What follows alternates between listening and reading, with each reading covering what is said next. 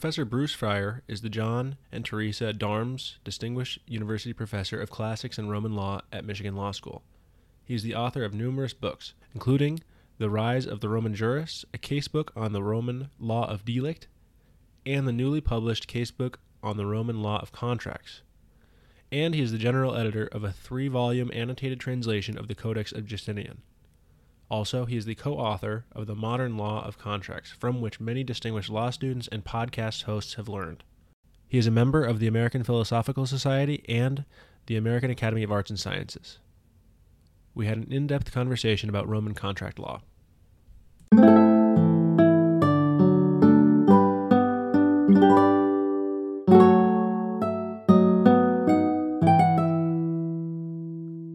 Hello, Professor. Thanks for joining us. Uh, thank you for having me. Uh, let's start by just clarifying how Romans knew what contract law was. Uh, was it promulgated in some way, shape, or form that everyone knew what it was? Did you find out after the fact? How, how did uh, how did Romans know what contract law was? Well, uh, it, uh, it, it's actually a rather complicated question that's a little dependent on our sources, which are which are partial as far as ordinary Romans are concerned, very partial. Um, the uh, basic method uh, was the uh, was the existence of of approved contract forms um, that operated through the uh, edict of the Roman praetor. Um, the praetor the praetor uh, announced each year in advance the con- the uh, forms of action that he would accept and some of these are related to contract. By no means all of them, but some of the most important ones are related to contract. Uh, and the this forms a kind of framework for subsequent development of the law. So often, uh, often the starting point is what's recognized by the Praetor's edict. This turns out to be really important for the development of contract law in particular, uh, because not, very little of it originates in statute. Most of it originates from actions uh, that were recognized by the praetor, the trials that the praetor was willing to give in order to enforce contracts between private individuals. Yeah, that, that's very helpful. Um, we talked about the praetor's edict with uh, Professor Duplessis a little bit. So if the listeners have, would like any uh, further information on that, uh, I would commend them to listen to episode one. Um, I've so, listened to his. Uh, I've listened to his episode, and he certainly gives a very good account of the uh, of the development uh, of the Praetor's Edict. Uh, as far as contract is concerned, uh, we base we fundamentally have little uh, insight into it before about the, the second century BCE. thereafter, it becomes progressively more prominent in our sources but as I stress, and will have to stress continuously, uh, our sources are quite partial as far as the actual historical process that was involved. Understood. Okay. Okay. So with that on the table, we can start getting into more substance. Um, what form did Roman contracts take? Were they written? Were they oral?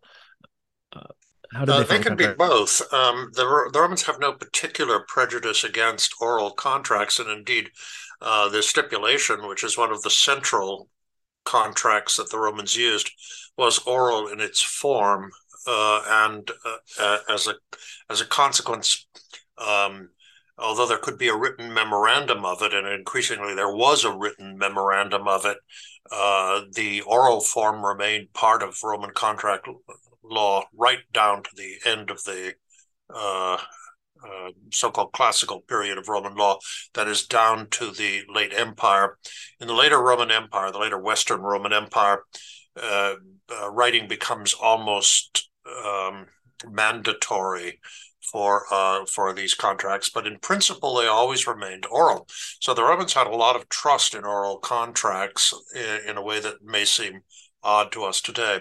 On the other hand, written contracts are certainly not unknown, um, uh, particularly under Greek influence. Uh, the Romans came to recognize the value of having a, a, clear statement of the terms of contracts, and they frequently refer to that uh, uh process. I think um, I think non lawyers in today's society might be surprised as to how binding uh, oral contracts even today can be. Of course, today the when you're making an oral contract today, uh, you don't have to be incredibly formal. You just basically have to come to an agreement. Is that correct? Uh, where whereas in Rome, it was a much more formal process when you were making an oral contract. I was hoping you could you could talk about that difference. Yes, uh, uh, the we want to concentrate here on what's called the stipulation. The, the, word stipulation is used in a different way in in Roman law than it is uh, in modern uh, English. Stipulation is a, uh, a means, a formal means of uh, creating a promise that's binding on the promisor, the person who makes the promise.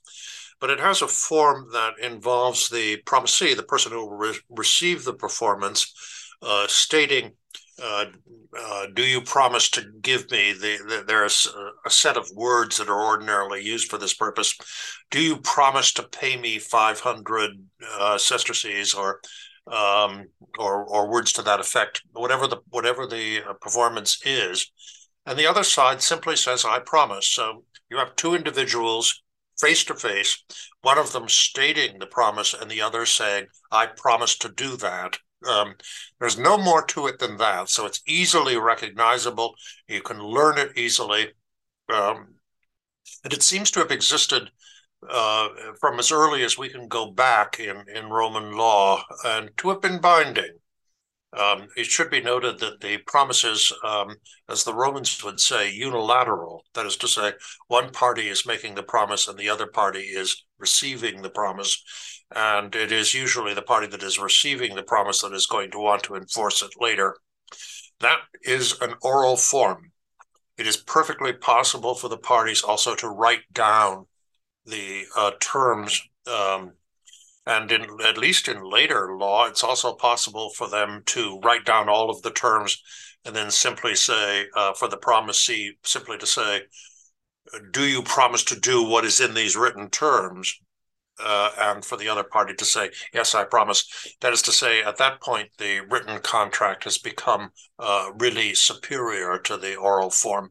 But the oral form always remains the uh, the bedrock um, and that depends to a certain extent on on a general societal belief that when you give your uh, when you give a promise in oral form, uh, you will abide by it. You can be relied upon to abide by it. That makes sense. I wonder if you are, say, a merchant, um, you might want to rely on written promises more if you're dealing in a lot of in a in large quantities of goods with multiple different parties whereas if you're say a laborer you know uh, build that house there's not a lot of ambiguity in that was there a distinction in terms of how frequent written contracts were used in sale of goods versus in other types of contracts I don't know that we can we can uh, generalize on that point. Uh, usually, uh, unlike in our uh, law, usually even in in forms that no longer involve the stipulation with its uh, with its formal uh, guarantee of a promise. Uh, the Romans usually envi- envisage contract making as involving face-to-face transaction. Um, so, sale of goods, um, although it theoretically could be accomplished by letter uh, or by um, uh, or by an intermediary, uh, so long as the two parties come to an agreement, uh, usually involves a face-to-face transaction. Uh, it's just simply taken for granted that the parties will be meeting face-to-face. Um, so there always is a, an oral sort of background. Um, it's hard to generalize about what types of contracts are going to be written and what types aren't. But obviously, as contracts become more and more complicated, and in Roman in the Roman world, they could become quite complicated indeed. They're likelier to be written out um, uh, so that each party knows and can and can use uh, a document uh, in later litigation. Got it. Okay. It it seems like the Praetor's edict would have would not be able to to handle such a complicated field of law. Um, you know, you're de- starting to deal with typologies of contracts. I'm wondering where some more uh, is it an accurate thing to say first of all, and if if it is, uh, were jurists involved in the development of uh, contract law? Uh, again, that, that uh, they must have been involved to some extent. Um, the way the Romans put this is that uh, there is this basis of this formal contract, uh, formal in the sense that there is a required form that makes the promise binding, and then a series of informal contracts that are recognized by the praetor on a one to one basis, um, uh, one after another over a space of perhaps two centuries. Uh, and these these these informal contracts um, uh, usually involve bilateral relationships, um, particularly sale, um, lease of goods, and lease of, of buildings, um, uh, partnership. Uh, there's a there's a set list of them that is uh, likely to be pretty well known to most people who have to do business with one another. Uh, those contracts, uh, again, they can be purely oral. They often must have been purely oral, but uh, there was a tendency to uh, to write them down as they became more complicated. Uh, the situation you talked about just a minute ago, um, where, um, for instance, let us imagine uh, uh, the delivery of, of uh, wood for a building project in, in Rome that is going to take place over a space of a year in monthly installments. Something like that is almost certain to be written. Uh, and there's often reference to the interpretation of written terms. So we know that these contracts were written we don't know much about how the jurists influenced the development of the praetor's edict. We do know um, that they that once that edict was in place, that is to say, once the edict had recognized the contract forms, at least in principle, the jurists were the main party persons who developed the law within that contract, so that um, uh, this and this really is quite important to the history of the law. So that if, uh, for instance, the contract of sale was recognized, the praetor's edict gave almost no details about what that contract would would have to look like, uh, and what implications it had. And the jurists were responsible then for developing the um, the duties that are associated with each party in one of those uh, in one of the recognized forms of contract. Um, they play a pretty fundamental role, um, and I, we can talk about the mechanisms that they use to develop this law. But um, uh, most of the law that we know about and that seems to be enforced in the Roman Empire is, in fact, of, of development by the jurists uh, during the uh, during the three and a half centuries from from about 100 BCE to uh, 250 CE uh, in which the jurists were the preeminent authorities at the city of Rome. Got it. Okay. And again, to the listener, we talked about the jurists uh, somewhat extensively with Professor Duplessis. So if you would like to get a good uh, primer on what the jurists were um, and how they operated, just at a basic level, I invite you to go and listen to episode one. Uh, so, Professor Frier, we can jump in to talking more about the jurists as it regards contract law specifically. Um, and I would, my understanding of the jurists is that they were sort of quasi academic. And so they must have been thinking about contracts uh, perhaps less uh, concretely than the parties or or even the praetor would. Did they did they ever develop you know sort of a unifying theory of what a contract was or contract law in general? Um, what were their thoughts on that? They sort of begin thinking about the problem of a generalized contract law because Roman law, uh, the Roman law of contracts, develops within this scheme that uh, of recognized contracts by the by the uh, uh praetors. Um, it is not very amenable to a general theory. Um, however, the Romans jurists do isolate certain elements that they deem as as being uh, common to the formation of contracts and important to the understanding of contracts. Um, the the principal one that they um, develop is the is the notion of agreement, consensus in in Latin. Consensus is a uh, idea that they describe by talking about it in terms of a meeting of the minds, um, uh, that minds, uh, the, the minds of the two parties to a typical contract come together like people come together to a gathering. Um, and that is a, that's a metaphor that is explicitly developed in our sources. It's not a very um, helpful metaphor uh, in that uh, quite frequently um, uh, questions arise as to whether this is an actual agreement between the parties. That is to say, whether their minds are in fact coalescing, or whether it just appears to a third party observer uh, uh, that their minds have met, um, or whether it appears to each of them that their minds have met. Um, and th- that problem uh, is not very thoroughly examined in our sources, but it's going to continue to be a problem more or less continuously um, throughout the uh, subsequent history of contract law in in uh, in, in Europe and uh, in the European influenced world.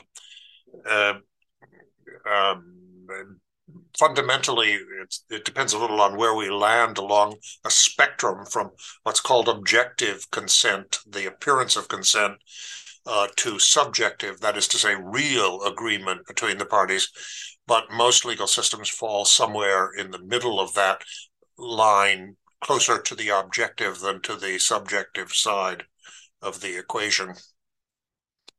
Um, the Romans never really settled that problem. They probably would have been more to the subjective side of the uh, of the spectrum. That's interesting to hear that they they never really settled that problem. You could imagine in sort of a well, not sort of a, an antiquated litigation system with underdeveloped theories of evidence, uh, di- incredible difficulty getting to subjective intent when you're talking about whether a contract was formed. And I, I can imagine plenty of situations where perhaps a uh, Roman sold had drank a lot of wine and sold his farm as a joke. Uh, that that could obviously create plenty of issues. Um, so that's interesting to hear that they never they never really got around to that. But there's a lot that, uh, that, that's a very fair observation and one that also uh, Paul du Plessis was making uh, in his in his analysis. Uh, it often looks like the jurists are simply leaving that kind of question, particularly as it deals with evidence, uh, to the individual uh, judge to determine the iudex within the Roman system. Uh, rather than trying to elucidate a generalized theory. And so the question arises is that really a better way to go about thinking of a lot of these questions? That is to say, rather than um, rather than uh, developing a fine theory uh, that turns out to be uh, difficult to implement in practice, whether it might not be a better idea to do what the jurist did, and, and namely leave a whole lot of questions like that to a uh, to a Iudex. Yeah, that's a, that's a difficult difficult thing to think through. I might think from maybe the perspective of an economist, you want settled rules so everyone knows what the expectation is uh, going ahead of time. But on, then on the other hand, um, yeah, sort of sometimes leaving things to to parties and keeping things decentralized helps uh, grease the wheels of um, of, of a market economy and keep things going. The analysis that's being given today by economists suggests that, the, that that's not totally true, and that the way that the Romans um, declined to uh, institute hard and fast rules with regard to the interpretation and the existence of contracts may have been a, a uh, institutional barrier to development the Roman jurists never really think in terms of what is beneficial to uh, the development of a society and its economy. Um, if you uh, if you do insist on a fairly uh, fairly strict um, uh, set of rules that are used in order to determine these questions, even though the results may be quite unfair in particular cases, such as your example of uh, um, someone selling a farm because they're drunk, um, nonetheless, that can be beneficial for commerce. Um, is the argument um, that that clear, defined rules uh, may have the ability to move the economy forward in a way that is beneficial to the uh, to the individuals in the long run, although not necessarily in the short run. Do you follow what I'm saying? Um, yeah, that's a, and it sort of seems like a tricky question that you could really never resolve empirically. It seems more of a theoretical issue that's you just argue about. I tell you, I mean, we're we're really on the cusp of analysis. There's been practically nothing written about all of all of this uh, until roughly the year 2000. Um, but people are quite interested in the question now uh, of how institutions uh, uh, may lead the way in economic development or hinder it. Um, and I'm actually going to be talking about that topic in relationship to banking on the coming uh, within the next few days. So wonderful, wonderful. We'll look for that. Okay, uh, that's that's very all very interesting. We should switch gears now and talk a little bit about this concept uh, bona fides. Uh, yes, I think that's the second great concept that's right. associated with the development of Roman contract law. It's associated particularly with contracts, not with stipulations so much, but with other contracts, of which uh, sale is usually taken as the archetypal example sale of land, sale of goods, uh, uh, sale of practically anything that can be regarded as property, including, for instance, uh, accounts. The um, principle of bona fides is uh, created really by the jurist. Um, and it's thought of as a, as a semi public notion, a semi-societal notion that um, that people ought to behave toward one another uh, with a degree of, um, of generosity, if you could put it. Um, and it comes through in in uh, here. I want to contrast Anglo-American law. It comes through in an insistence by the jurists that that the parties have a duty to one another um, uh, that often goes beyond what we normally require in our legal system. Um, so that, for instance, um, uh, just to give a modern example of this, when you purchase a piece of electronic equipment, you anticipate uh, that the the seller is going to have a, if you're buying directly from the manufacturer, is going to have to have a duty to include instructions that are clear. You just assume that, um, the Romans would have interpreted that as a duty of good faith requiring this sort of thing. Uh, uh, we tend to interpret it, uh, uh, we tend to regard it as simply an interpretation of selling, what, what's meant by selling. But the Romans thought of this in terms of um, in terms of, of bona fides, and bona fides is, is a powerful idea that has been absorbed into European civil law systems uh, that um, that establishes a, a sort of protective duty of one party towards the other, um, and supplements the contract with uh, the basic contract with numerous duties that the parties are free to vary if they wish in making their contracts, but usually don't. Um, and um, and the consequence is uh, to create a more social notion of contract than we are used to, and that I uh, may have expounded to you at one point in your life. Yes, yes, definitely. Uh, yeah, that that well, if I'm thinking you know, just from a uh, customs per, uh, a perspective of custom in the United States, at least, business people, you know, they don't want to, they want to have long lasting relationships with other business people. It seems like a very intuitive concept that you're going to treat your business partner with a certain level of respect and have those, even if they're not uh, legally binding, those uh, obligations and duties with respect to the other party. So, so it makes total sense to me that that would be incorporated into into law.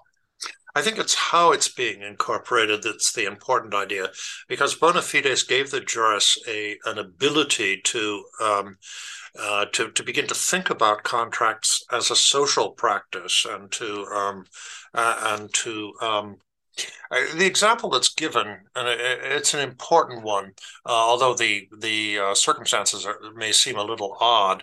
But you imagine um, a someone who leaves a, a person we'll call him A, leaves a deposit of money with a another person B, and the person A is then subject to a a, a, a criminal condemnation that involves the um, the confiscation of all of his property.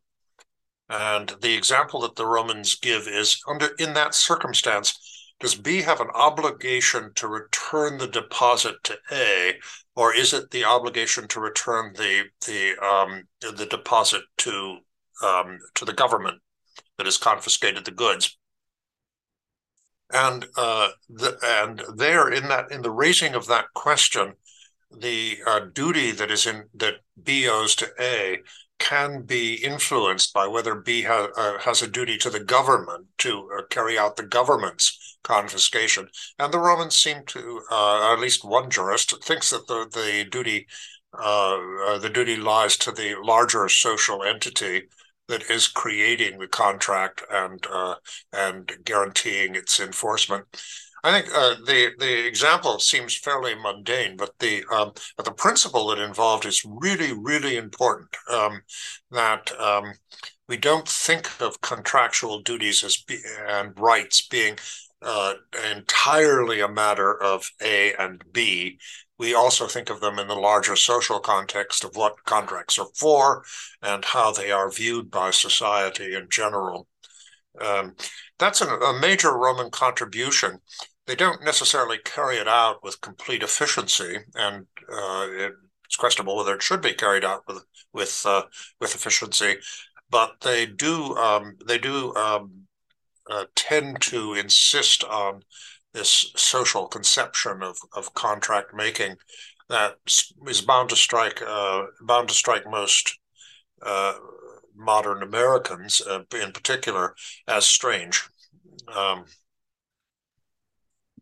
that does that does sound strange on the surface level, but it makes. I mean, we very frequently res- resort to uh, public policy justifications for uh, certain parts of contract law, and that seems like it's a species of that, where you're you're saying we we have this contract law. Yes, it's you know you're talking about you're talking about um, a relationship between two people, but we're viewing the actual law with respect to the entirety of society. So that's very interesting to hear that example.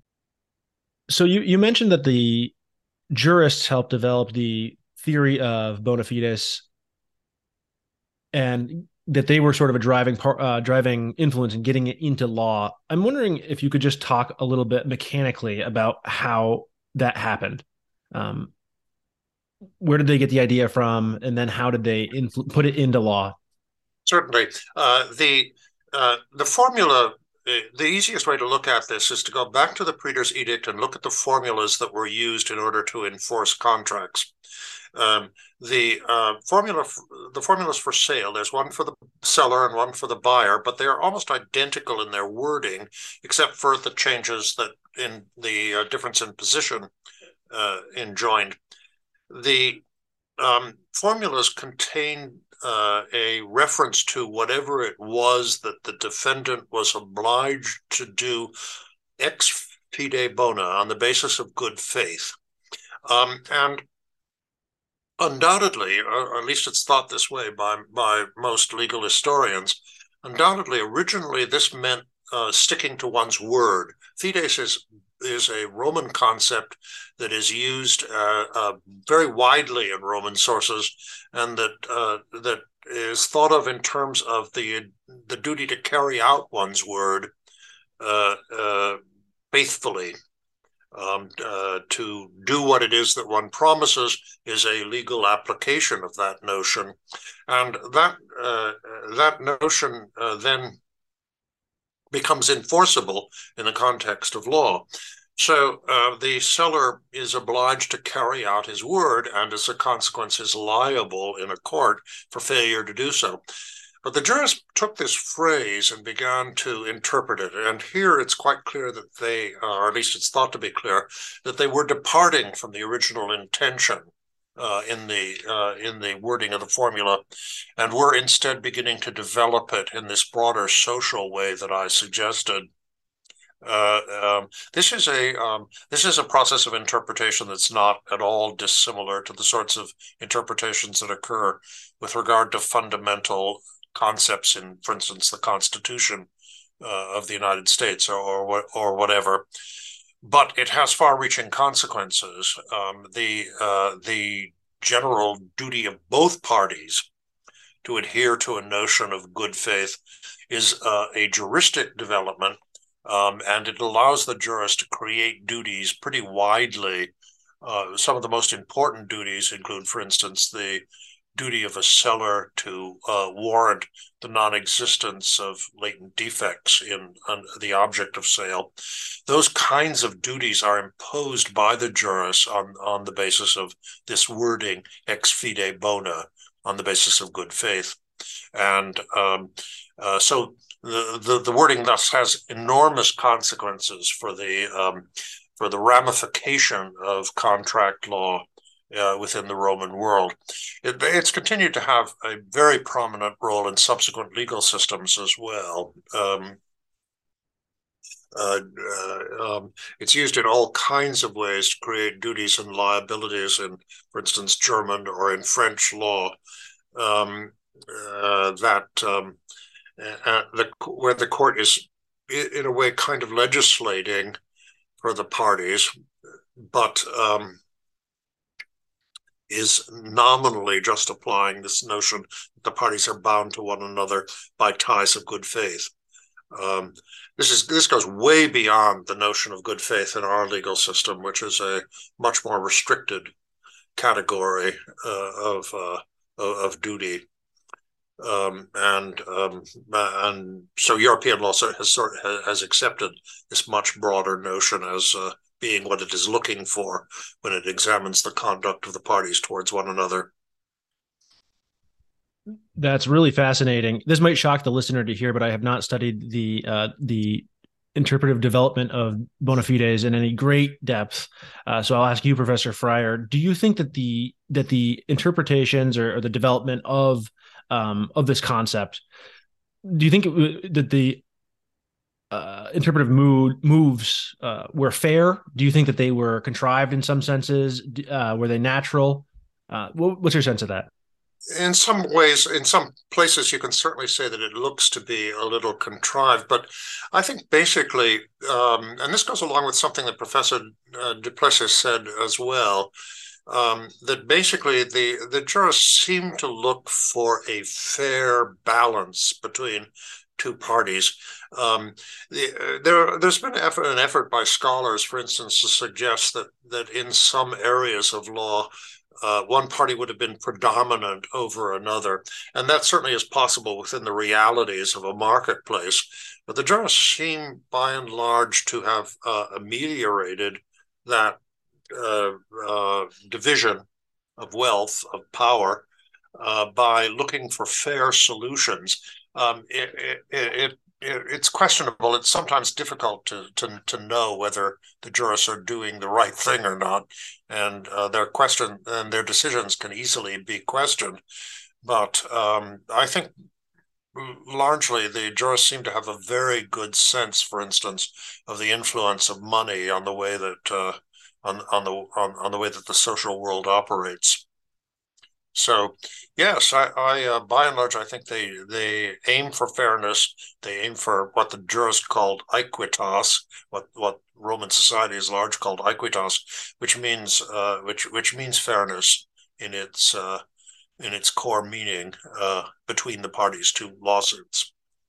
Well, then that's good to hear. Um, uh, so that's that's all very very interesting. Um, I think we should shift gears now to obligationes uh, which my understanding of it is, and correct me if I'm wrong, is sort of a, a more general um, concept within or you know, within which Roman contract law fits. And I'm hoping you could talk about the, this this concept. I think um, uh, obligatio is a notion that one party is tied to another. That's the formal metaphor that is used uh, to describe uh, a relationship uh, in a way that is, for instance, not true of property, and at least in Roman law, of property relationships. Uh, there, the relationship is is of uh, an owner or of, of a possessor with a piece of property, uh, directly with the piece of property in in in obligations the relationship is of, of one party to another um, and it is created this is a this is a sort of super concept that was that is mentioned and discussed by the jurists probably not as important in the in the general law of rome as it would be in later law But obligations um, are typically divided into two broad groups: contract contractual obligations, which is what we've been discussing, and then what are called delictual obligations, uh, obligations arising out of wrongdoing, of which uh, damage to property or damage to the person, uh, injury to another person's uh, um, personality or, or body um, can be regarded as uh, as another.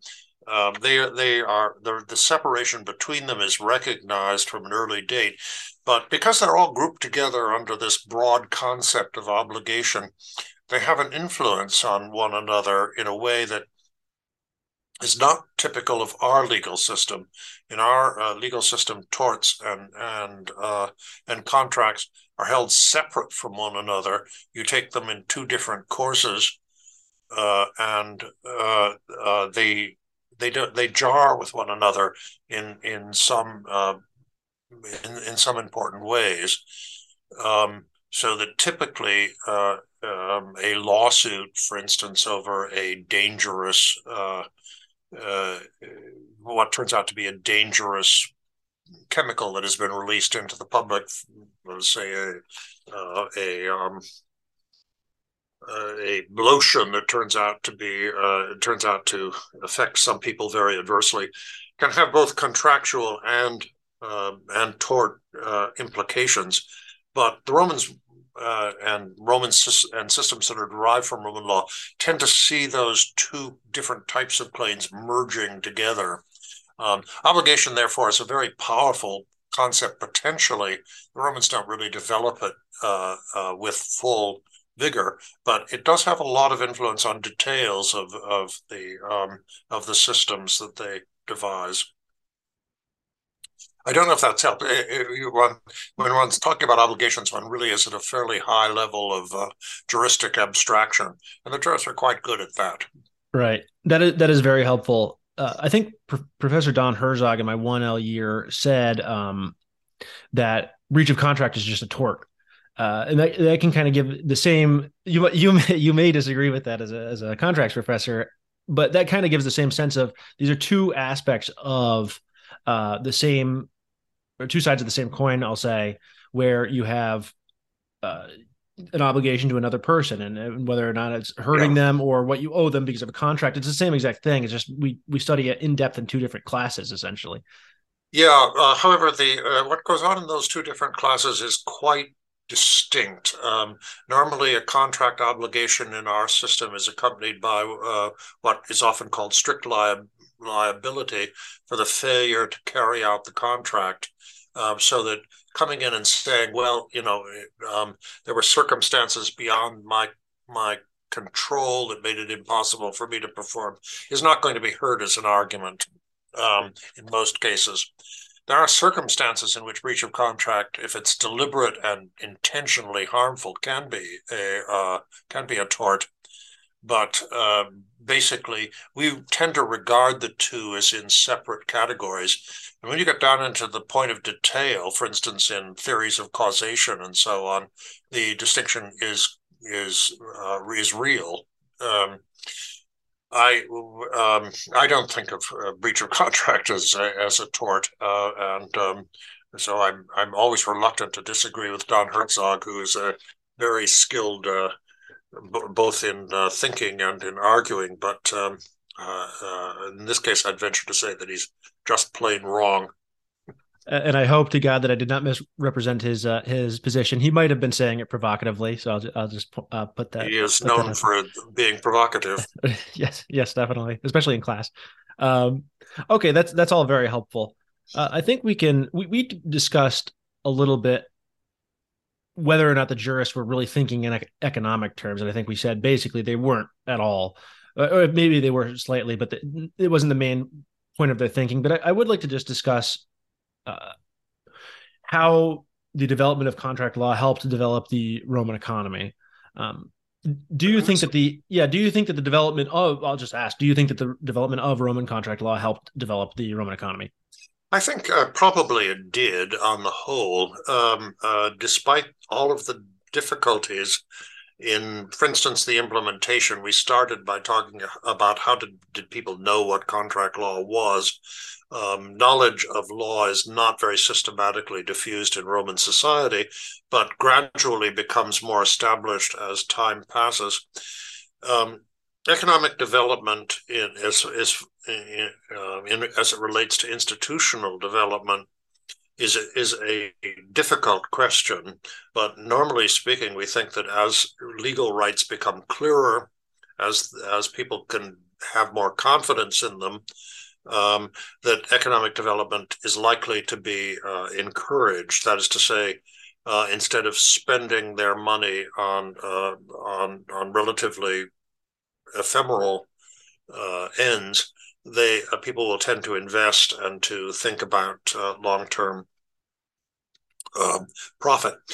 The uh, the catastrophes that are currently uh, undertaking the Bitcoin industry um, show that people are not always wise about how they invest their money. Um, but uh, but at any rate, uh, the uh, institutions can pretty clearly tell them that if they invest it unwisely, they may not be protected, so that the risk is on them when they do that.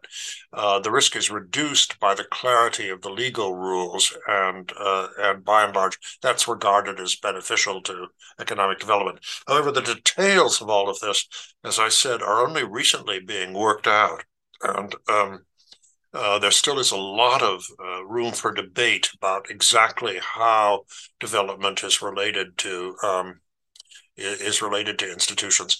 I think in the juris can probably be said on the whole to have been beneficial by working out this system of rules, even if it is not always optimal from the perspective of economic development.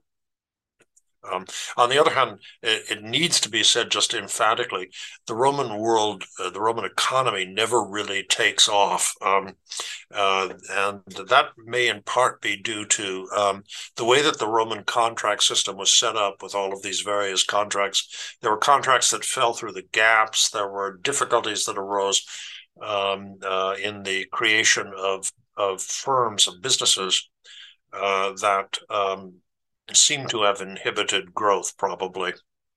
Yeah, and one one thing that you jumped out uh, that jumped out to me earlier that you said was you mentioned that contracts were by and large a face to face affair.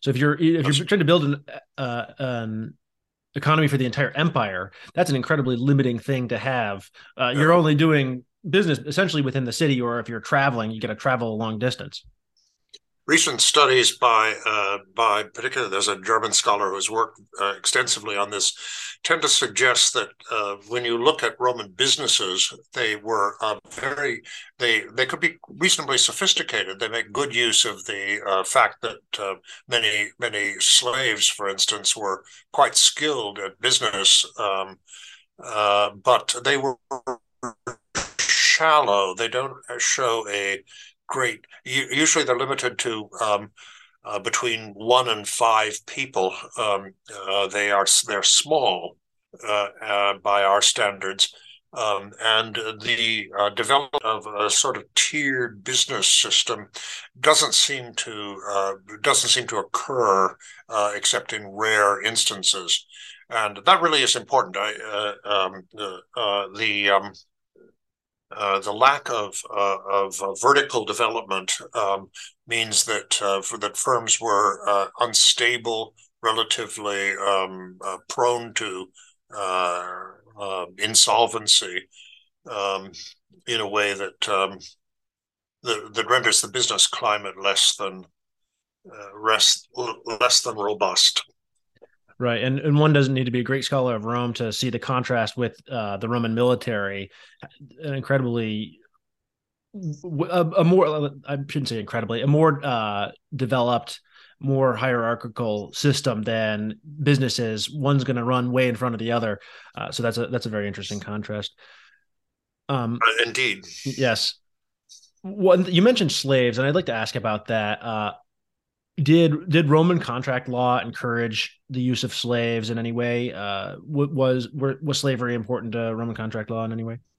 Yes, I think uh, uh, uh, slavery figures uh, pretty heavily in the Roman economy. Um, and there's a lot of debate still about whether slavery was in the end a net positive or a net negative as far as just the economy is concerned. I'm not talking about the moral aspects of it, but um, it, um, it was a pretty brutal system for most slaves.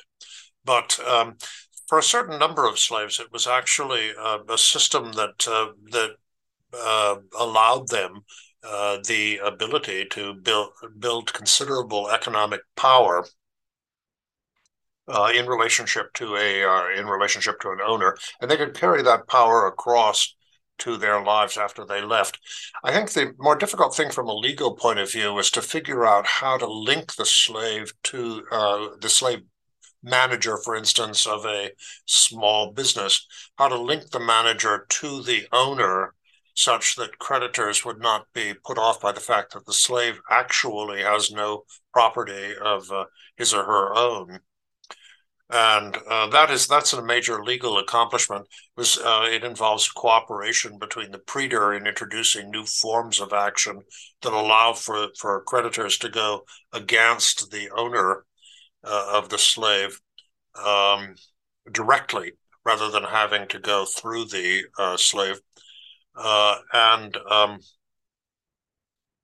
and the development of those mechanisms. Um, uh, I'm I don't want to give the impression that that that uh, this body of law is perfect. Um, the Romans never work their way, for instance, through a theory of agency, where the slave becomes simply the legal extension of the owner. Uh, but uh, they did um, they they did substantially recognize the um, uh, the uh, capacity on the part of owners to begin to develop businesses uh, using slaves as a, as a, as a sort of extension uh, in a, in a, in a weak sense. That's very that's very interesting, uh, and obviously a, a huge topic. We're running up close to an hour here, and I don't want to take up too much of your time, but I would it would be a shame if I didn't ask you about damages and, and we can end with damages like any good contract law class.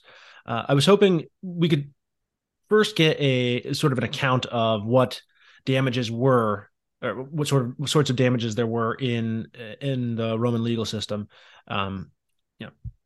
I, uh, as uh, as I think Professor du Plessis uh, uh um, mentioned, the uh, damages are not the the award at the end the remedy that's given at the end of a contract action is normally expressed in monetary terms um, so that um, this, what's called the the uh, monetary condemnation of the defendant. Um, and um, uh, that means that um, it is often rather difficult to um, I mean, apart from the court saying that the defendant owes this much money to the uh, to the plaintiff, um, there is not much in the way of remedy that goes beyond that, and this surely reflects, as uh, as as Professor du Plessis said, surely reflects upon the um, upon the inadequacy of the court in, for instance, requiring that the defendant transfer property to the plaintiff uh, apart from the monetary condemnation. Um, there is there's limited capacity for for for something that substitutes. For instance, uh, some of the forms of action allow the um, allow the judge to give a monetary judgment in excess of the value of the object that's involved um, as a practical effect, and um, uh, uh, and thereby to sort of force the um, uh, force the defendant to surrender property uh, indirectly. But um, the the system is quite weak as far as its ability to carry out uh, what we call specific performance. Um, the uh, one thing I would say is that the the, the nonetheless that the Romans are quite skilled in thinking about money and how to handle this problem. And uh, they develop um, they develop, for instance, good rules with regard to restitution. Um, and uh, so, for instance, in many circumstances where, for instance, a buyer has paid in advance for something, and um, uh, and the seller has not then delivered, the buyer may prefer restitution as a remedy. That is usually not possible, but there are circumstances in which it is possible, and the jurists think about that actively. That's very interesting. And it's interesting to hear about uh, specific performance not generally being available. We did talk about that with Professor du Plessis a little bit, and I'm I'm looping this back to the development of the Roman economy. My understanding is that specific performance is uh, usually disfavored as an economic matter that it's not uh, thought of as as beneficial economically as just getting the money so that might actually uh, inadvertently work out in the favor of the roman economy that they used uh, money yeah. for for their damages and as the roman economy developed um, uh, particularly after uh, in, in in the second century bce as the Roman economy developed, the sorts of lawsuits that came up were often susceptible to uh, to control via money. That is to say, uh, money gives law, uh, as has long been recognized, a capacity to um, to to deal with parties in a way that, for instance, a an economy based on exchange doesn't, uh, on on the exchange of goods doesn't, a barter economy.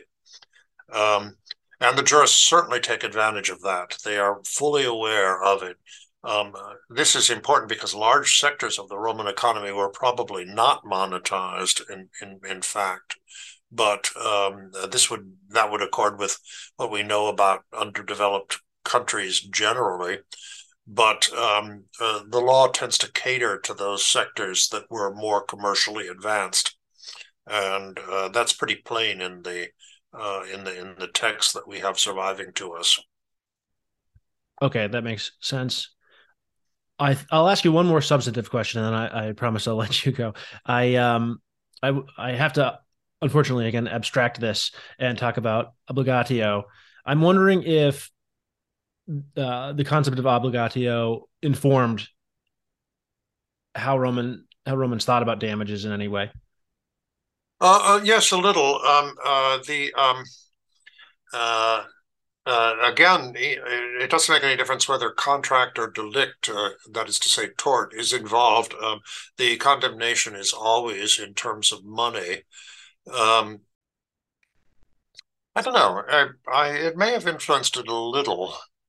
It's a good question. I'm not sure of the absolutely sure of the answer to it. Um, I the uh, jurists don't go as far as we would have liked them to have gone in specifying how one looks at damages. They're aware of of measuring um, the loss to the plaintiff in terms of markets, um, but they don't do a very good job of expressing the idea.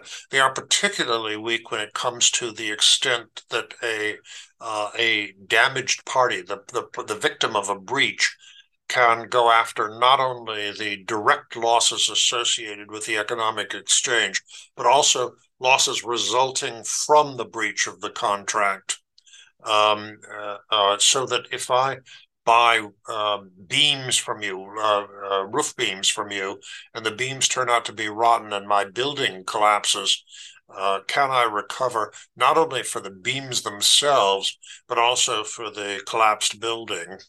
Um, and they are uh, they they make some struggle in order to arrive at a just solution of that but but uh, um, and their efforts are are informed by uh, by other areas of the law but um, I'm not sure that obligation helps much one way or the other as a generalized concept.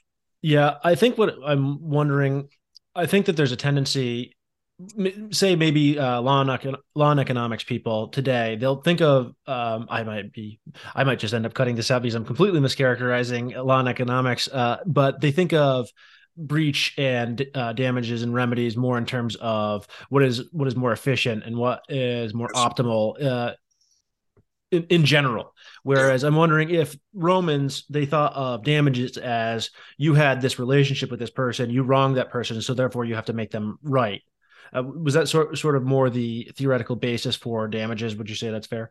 I'm not sure either of those concepts is going to be completely um, uh, completely good to uh, um, making making the plaintiff whole might often involve uh, a consideration of damages resulting from the da- monetary damages resulting from the breach in contract Um, and um, as I say, that was an area in which the jurists were weak. Uh, usually, decisions on damages are, are, are left pretty much in the hands of the Iudex, as it seems, rather than being spelled out as a system by the jurists. So they're quite good about talking about duties, for instance, and rights of the parties as a consequence of a contract, but rather weak about talking about what happens when those rights and duties get into a court.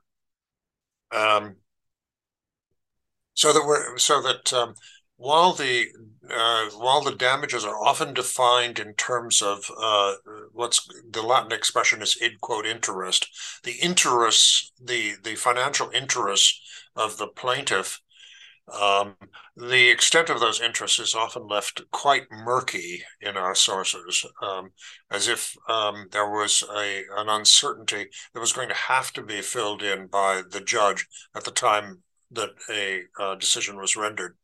I, I, my own view is that the jurors deliberately abstain from this question. Um, as you will know from from uh, first year contracts, uh, our law was quite late in arriving at a concept of uh, uh of consequential damages for uh, for breach of contract. Um, not really until after the Industrial Revolution was well underway. Um, and it might seem that that's just an obvious necessity, but um, many legal systems, uh, uh, pre-modern legal systems, haven't thought of it as a necessity and simply allowed it on a case-by-case basis. That seems to be have been the Roman solution. Okay, that makes a lot of sense. Okay, uh, I won't ask you any more questions other than, do you have anything uh, coming up or anything that you're working on that you would like to plug for the audience? Uh, not really. I, I, mean, I've, I've begun working on a. Um, I, have been quite interested in law and economics problems more generally. I've begun working on the law of dowry, which is not very deeply studied from this uh, perspective. Dowry is an institution that allows for the that allows that requires the bride side to uh, provide an agreed upon amount of property to the groom side in the making of a marriage. Um, and then that property has to be returned to the bride side if the marriage ends through divorce or through the death of the husband. Um, but if it's through the death of the wife, it usually stays with the groom side. Um, this uh, during the marriage, the all of the income from the property uh, stays with the husband. That is to say, it is his property. Um, and um, uh, he is not required to use that property in a way that benefits his wife during the course of the marriage. That's the basic description of the institution, and it has all kinds of of uh, uh, of economic uh, implications. It's it's it uh, is just a, an unusual institution uh, that the Romans handled with considerable skill. The jurists handled with considerable skill in thinking about how to protect both parties uh, uh, to the arrangement from uh, the potential either for the husband to be um, less than fully di- diligent in protecting the uh, bride's interests, uh, or for the uh, for the husband actually to be duplicitous in the handling of the money. Um, and those those were difficult questions. Um, and uh, the jurists did the best they could within the structure of Roman institutions to provide a solution. I'm, as I say, I'm I'm just getting into this subject. I haven't done. I was working on contract law previously, but um, uh, we do know from Cicero that dowry was a ma- regarded as a major method for the uh, for the transfer of wealth between families, um, alongside sale and um, and inheritance. That sounds very interesting and very useful. So we'll, we'll keep an eye out for for your work. Uh, thank you for joining us, Professor Frier, uh, and take care. It's been my pleasure.